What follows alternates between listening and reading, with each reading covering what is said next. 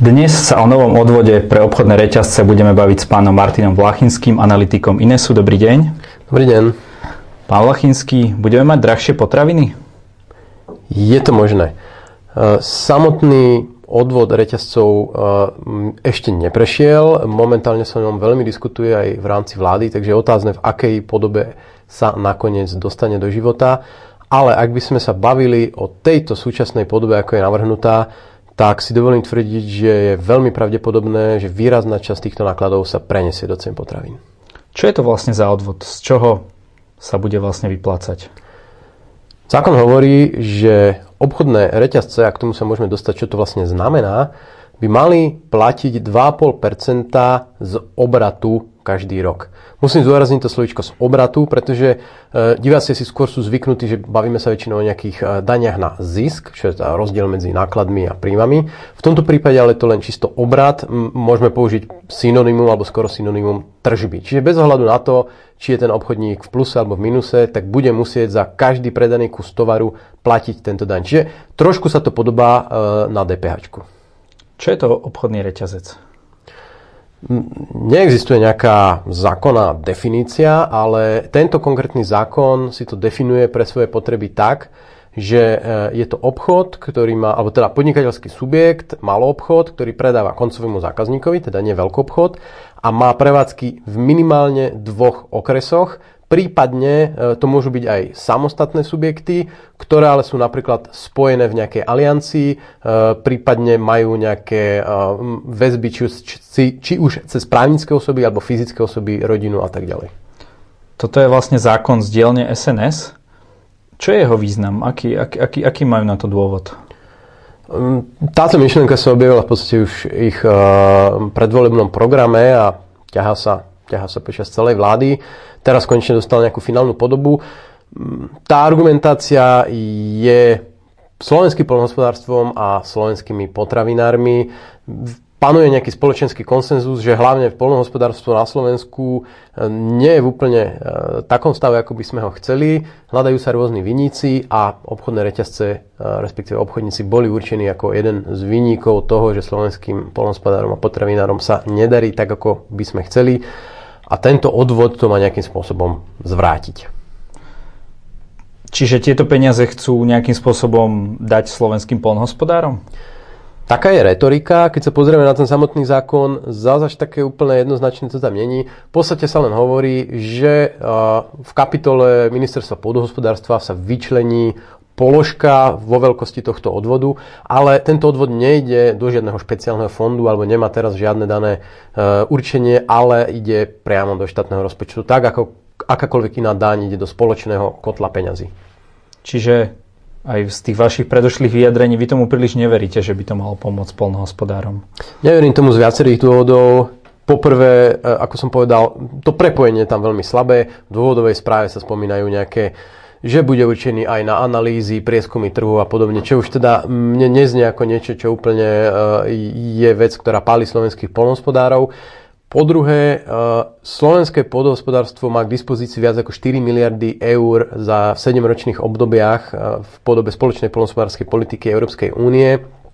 Videli sme a vidíme minulo, v súčasnosti a minulosti že s nemalou časťou týchto peňazí sa nakladalo a nakladá neúplne hospodárne. Či už je to prvý pilier, teda to sú tie priame platby za hektár, ktorý obospodarujem, spomenie len kauzy e, Talianov, Grovky a podobne. Potom je tu druhý pilier, čo sú také kvázi eurofondy, volá sa to, že rozvoj vidieka, kde zase mali sme niekoľko kauz, kauza Babindol a podobne. Skutočne tie prostriedky skončili v mnohých iných vreckách, ale nie vo vreckách polnohospodárov, tak e, nevidím moc dôvod na optimizmu, že práve týchto 130, 150 miliónov vybratých dodatočných by zrovna sa malo premeniť na nejakú pridanú hodnotu v polnohospodárstve.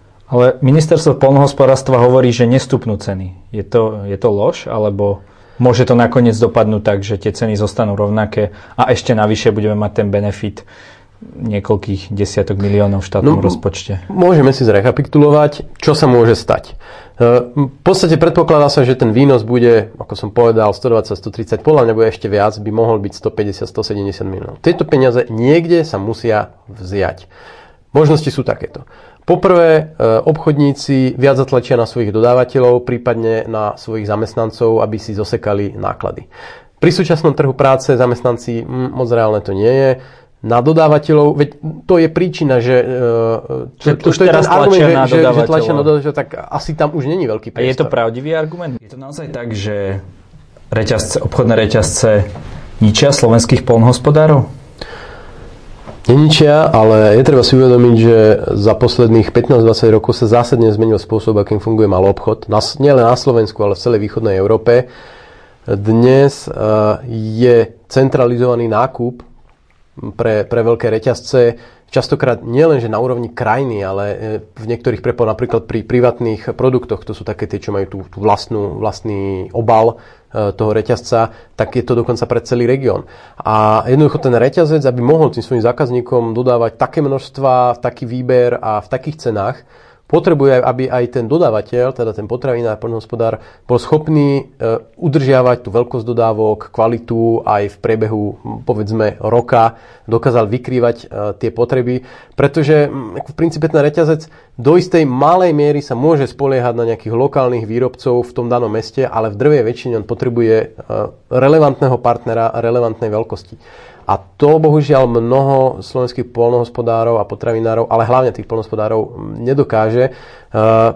Čo je ďalší problém, že napríklad e, na západe Dáni a podobne majú obrovské e, kooperatívy, kde tí polnospodári sa dávajú dokopy a potom spoločne predávajú tú svoju, svoju produkciu zase ďalej. U nás je ten sektor veľmi roztrieštený. Ale rozhodne nemôžeme povedať, že ich nejakým spôsobom ničia. Nakoniec e, stále pomerne slušné percento potravín je dodávaných zo Slovenska. Čo bol ten posledný spôsob, ako zvy, zvy, sa môže zvýšiť ako sa môže udržať cena rovnaká? Bavili sme sa o tom, že buď to preniesie do nákladov, ale nie je to veľmi možné. Uh, druhý mož, druhá možnosť je, pardon, že uh, siahnu na svoje zisky. Čo je teda asi niečo, čo aj tí predkladatelia dúfajú, že takto by to malo byť. Lenže uh, pri 2,5% sadzbe je takéto niečo nemožné.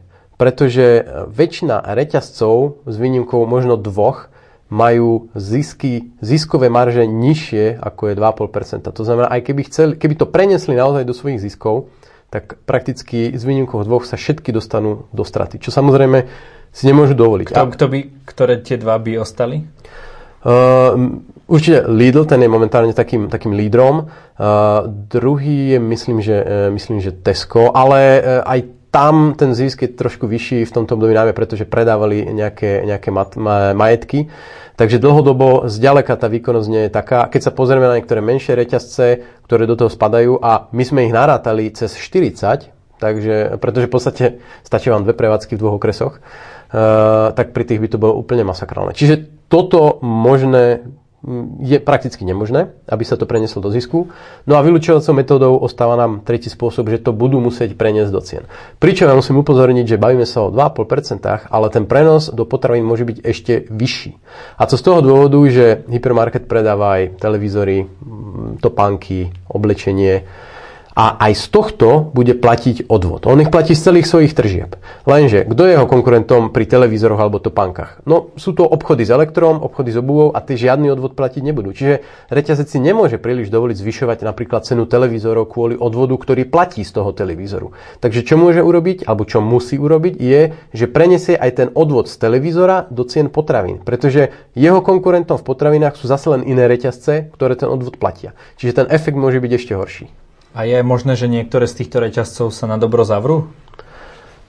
E, ja len pripomeniem, aby sme úplne nevideli, ako nám to predstavujú niektorí politici, že malo obchod na Slovensku e, je zlatá baňa. E, odišli minimálne dva veľké reťazce, Hypernova, Carrefour. Carrefour odišiel s pomerne veľkým rachotom, ktorý stál aj slovenských dodávateľov nemalé peniaze, pretože tam ostali pomerne veľké, veľké dlhy reťazec Tesco v médiách viackrát prebehlo, že zvažoval svoju budúcnosť e, v tejto časti Európy.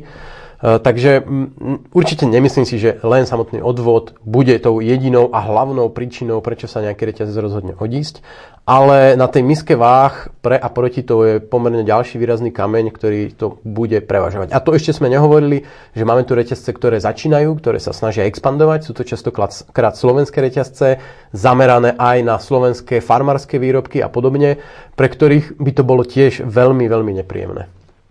Je niečo, čo by ste na záver chceli odkázať predkladateľom tohto zákona? E, v súčasnosti sledujú nejaké snahy zjemniť tento odvod ale e, myslím si, že jediná odpoveď v tomto prípade je tento odvod odmietnúť.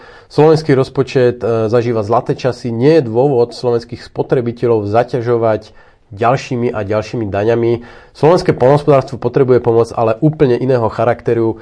Máme tu veľký neporiadok v prvom pilieri, v druhom pilieri, v užívateľských a vlastníckých právach k pôde a mnoho ďalších vecí, ktoré si vyžadujú riešenia ale na tie riešenia až tak veľmi nepotrebujeme kopce peňazí, ale skôr politickú vôľu. Ďakujem za rozhovor. Rádo sa stalo.